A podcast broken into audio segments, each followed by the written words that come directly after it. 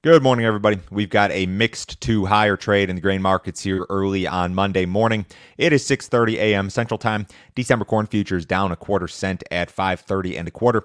November soybeans up one and a quarter at 12:44 and a quarter.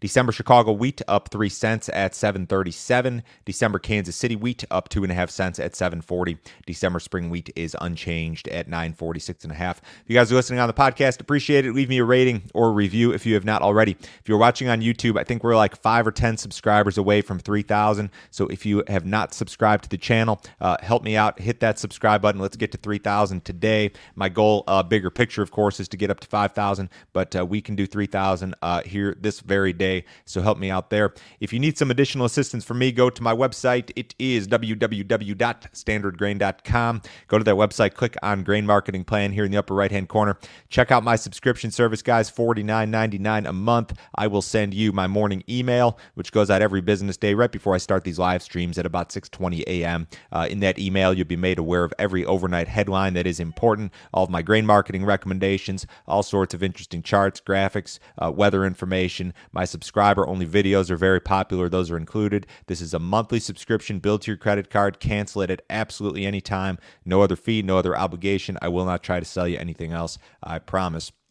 Uh, we have some rains uh, over the weekend, and um, we have some rains forthcoming that could potentially uh, result in some. I'm not going to say harvest delays, but they'll they'll hinder harvest activity in some areas. Here's uh, rains over the weekend, and uh, this eastern section of North Dakota, well, really central to eastern North Dakota, a little bit of this um, northwest area of Minnesota, uh, South Dakota saw some pretty heavy rain, two to three inches in some areas. Uh, you had parts of Kansas and Oklahoma that saw some heavy rain. That could be a detriment to both row crop harvest and also winter wheat planting in those areas, and then kind of lesser amounts scattered through Iowa, parts of Illinois. Illinois, uh, northern Indiana, that sort of stuff. Um, here's the radar here this morning, and you do have some more rain over eastern Kansas, uh, northern part of Missouri, or kind of scattered throughout Missouri, and then southern Iowa, and that stuff's going to make its way east uh, to some extent. The next seven days, I mean, you've got a lot of rain, not a lot of rain, but you have rain in a lot of places, and most of these uh, areas on my map here that are in the blue, this is like an inch of rain or less, and then some of these red and purple areas, you know, we'll see uh, up to two inches potentially. So this is not anything that's uh, earth shattering, but it will slow activity in uh, some areas of the country, I believe. Uh, but when you go to the six to 10 day map, you're, you're well below normal in terms of precipitation. So this is not something that's going to last real long. And I don't uh, necessarily foresee any big problems when it comes to row crop harvest. So kind of wet here. Uh, certainly some some minor delays in some areas, but I don't think it's anything to get too concerned about.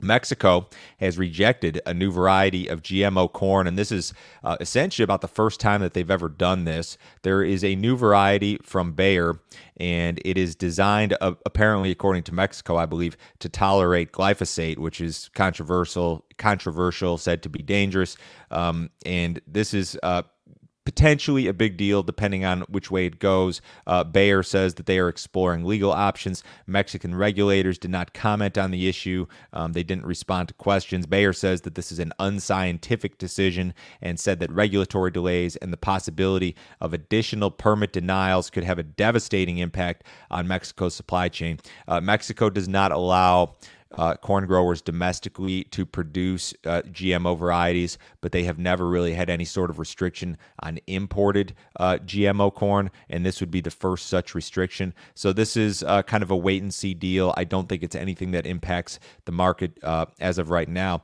Just last week, Mexico's National Farm Council uh, was estimating that the country would import a record amount of corn this year, and Mexico, of course uh, had been or, or has been historically one of the largest importers of U.S. corn and, and had been the largest for a while up until last year when China kind of swooped in and took over. But um, this is, is potentially a big deal, but I think it's, it's more of a wait and see type thing here for the moment.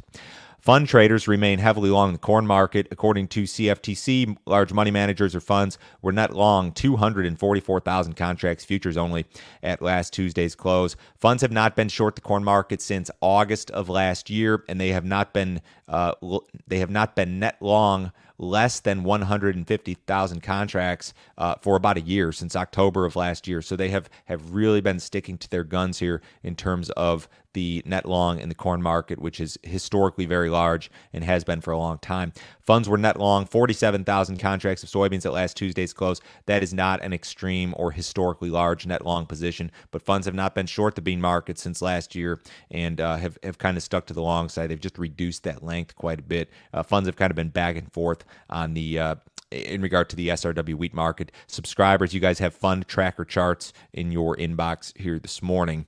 Heavy rains in China uh, may delay harvest and also cause some quality issues. China is expected or had been expected to harvest a bumper crop, and I think that they still will. Uh, this is a quote from one analyst in China. Generally speaking, it will still be a bumper harvest, but the rain affects the harvest pace and the quality.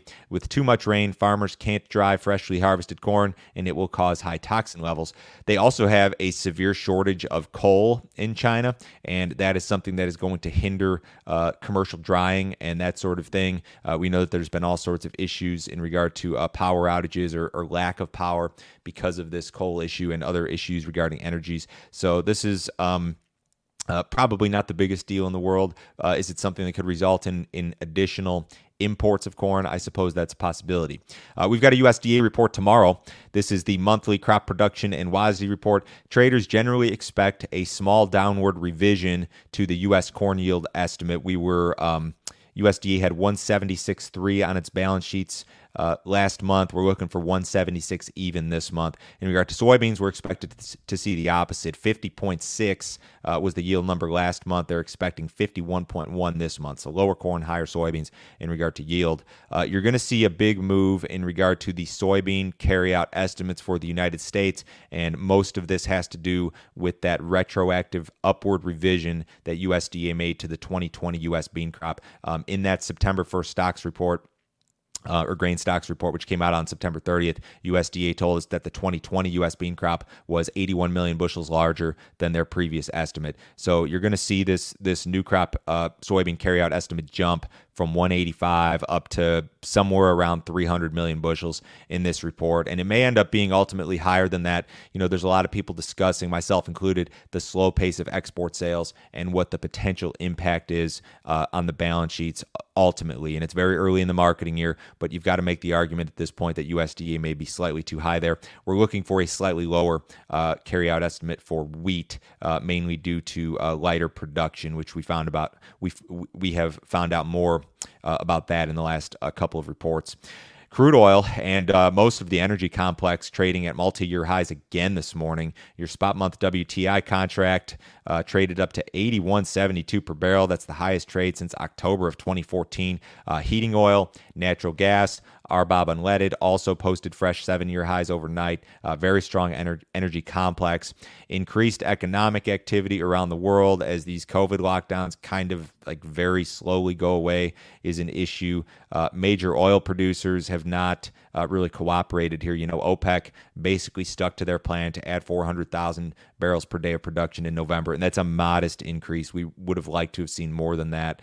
Um, the U.S. Energy Department said that it would not tap into strategic reserves. That's also supportive to prices. So um, you're already seeing higher gas prices at the pump, and that's probably going to get worse before it gets better. All of our reports are delayed this week because of Columbus Day. So export inspections, um, crop progress tomorrow, ethanol production Thursday. Uh, Friday, we've got export sales and also NOPA crush. So kind of a data heavy week here. Uh, that all in addition to that uh, crop production report tomorrow.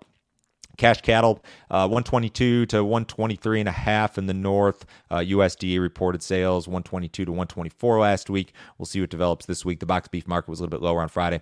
Outside markets, we've got the U.S. dollar just marginally higher. Stock market is marginally lower. The S&P is down about 17 points. The Dow's down about 80. Bonds are down a little bit. Uh, precious metals just marginally lower. Crude oil very strong, um, 81.94 last in the November WTI. That's up two dollars and fifty nine cents. Everyone have a wonderful day. Have a wonderful week. Talk to you guys same time tomorrow.